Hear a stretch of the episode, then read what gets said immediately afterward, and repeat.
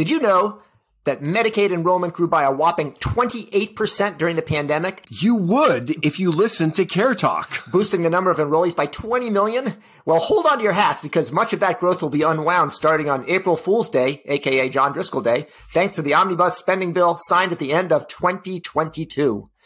Welcome to Care Talk, America's home for incisive debate about healthcare, business, and policy, a talk-rated show that is definitely not unwinding. I'm David Williams, president of Health Business Group.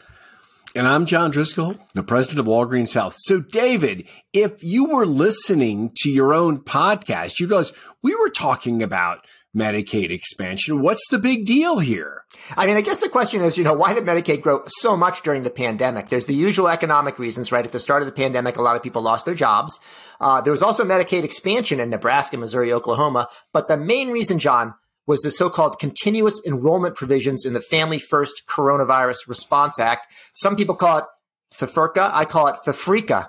But it prevented the states from disenrolling anybody. And for that, the states got an extra 6.2 percentage point increase in the federal match rate to offset the higher cost. Slow down, partner.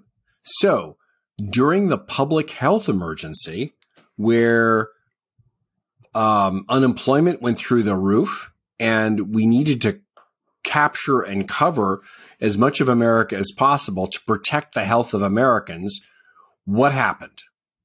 Well, what happened is a lot of people enrolled in Medicaid, but then nobody disenrolled. So it's sort of like a black hole, right? Everybody came in and nothing was coming out. Usually there's a lot of churn in Medicaid. People come on, they come off, but there was just this big swelling, John. It's sort of like, I won't give an anatomical analogy, but basically stuff is coming in and it's not going out. So think about it in terms of Medicaid, which is the public's program, the public health program that covers the poor. It's not Medicaid, Medicare, which is for the elderly. It's a state and federal program where the feds pay about half of it. And we've got about 90 million people in the country. I mean, it's a massive number of people on Medicaid. And just under 20 million, or I think it's 19.8 of that 90, all joined during the public health emergency. And to your point, they have stayed enrolled. There are typically pretty high barriers and regular reconsiderations where you have to justify your status on Medicaid, which is you get there for two reasons, because either you're poor and you don't have any health insurance, or you're disabled. The disabled piece is a small percentage of the total. And so this massive increase in Medicaid, and it's true. I think it's a 50-state phenomenon, has been this a pretty major investment in public health. And actually, to your point, lower churn, everybody covered. This is I think what I would consider a public health success. And frankly, when the economy craters and a lot of people are getting sick, I think it was sound policy. It started under the Trump administration and it stayed under Biden. This is a bipartisan, massive expansion of public health spend that was really an investment in the health of America at a time when we were all kind of worried. So that's how we got here, David. What's happening now? So what's happened is, as a result of this large increase of people on Medicaid, the total percentage of people uninsured in the country dropped down to 8.6%, which is the lowest it's been since the end of the Obama administration. So that's what's happened. But now what's going to happen is the public health emergency is still in effect. However, the omnibus spending bill at the end of 2022 decoupled this continuous enrollment provision from the public health emergency. So starting in April, all the people that were on Medicaid, now they are going to have to go through that process and be this sort of this redetermination about whether they remain eligible. And that could affect, John, about 5 to 15 million people. So it's a big deal.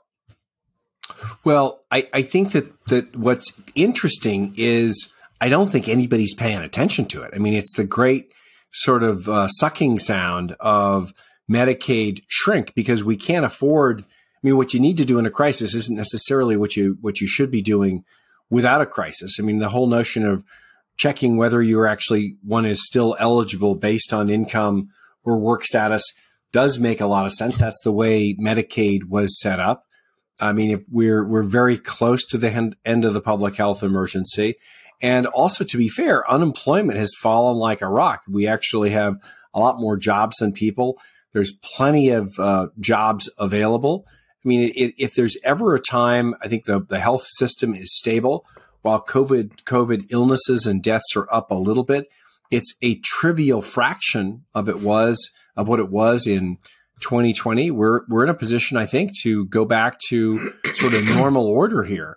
But I think when you start thinking about numbers of like 5 to 15 million people losing healthcare coverage, it's sort of shocking that there hasn't been more coverage about it, because it will, and just to be clear, it'll affect every state in the country.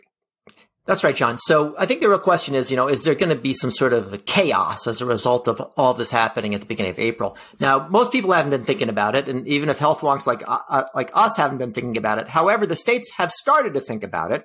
And the way that the rule is designed is to try to avoid chaos. There is a transition period through the end of the year. The states continue to get their boost in their so-called FMAP, that's the federal match rate, as long as they follow certain rules. Let's just to be clear, while there was like a 20 to 30% increase in the number of people covered in Medicaid in the states, the increase of spending wasn't just on the spending for the new members. It was really a generalized ramp of the total dollars available in state Medicaid budgets. And, the feds can't afford that. That was simply to, I think, create a clear on-ramp for all states, red and blue, to get more money. But whatever you call it with your fancy highfalutin government acronyms, yeah. David, it was a lot of money, and it's now going to be reduced, I think, as of April 1, correct?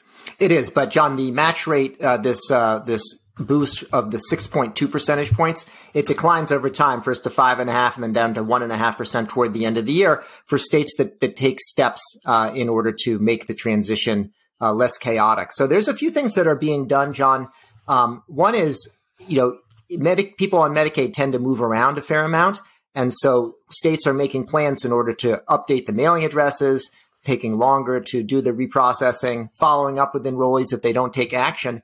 And, we're in the information era now, John, so a lot can be done to streamline the renewal process. Now, you made fun of me last time, John, when we talked. In general, I make fun of you because you want to live in the paper era.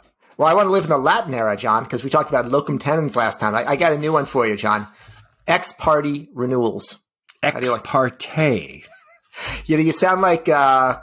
You sound like the guys from Buckaroo Banzai, John Big Booty or Big Booty. So I always call it ex-party renewals. Focus. And what that means, John, means one party doing something. So that means instead of hauling somebody in and making them share all their tax returns and W-2 documents and so on, you can verify eligibility through data sources they already have available, like the state wage databases and disability information.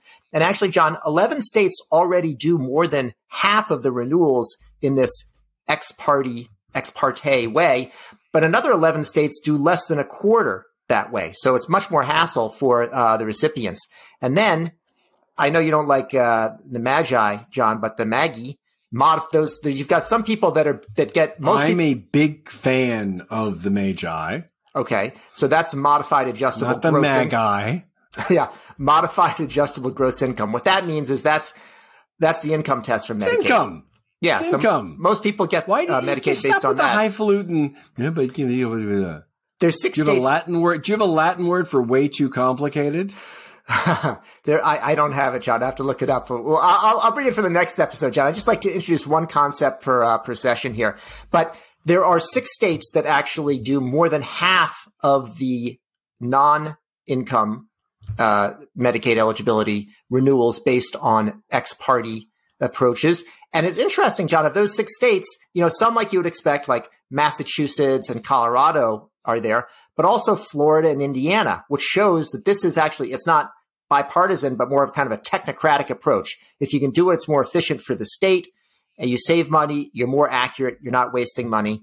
And so I think there's opportunities there. Now they can also get help, John, from others. The states can, and some are planning to do so. Managed care organizations, community health centers, marketplace assisters, And even, others can help out. Anybody can help. Did you just say sisters should be helping?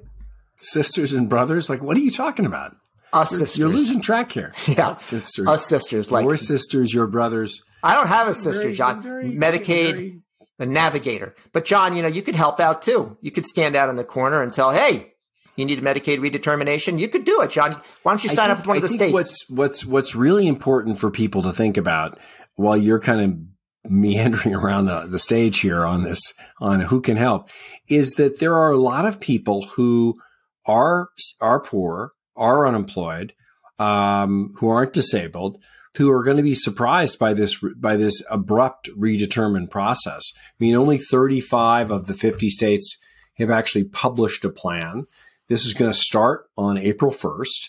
And I think that one of the things we want to call out is for managed care organizations or doctors' offices or whomever, that community health centers, hospitals, though those groups that are often that have historically struggled with making sure that the services they're providing get covered, which haven't had to worry about that, honestly, for the last few years, really lean into this process.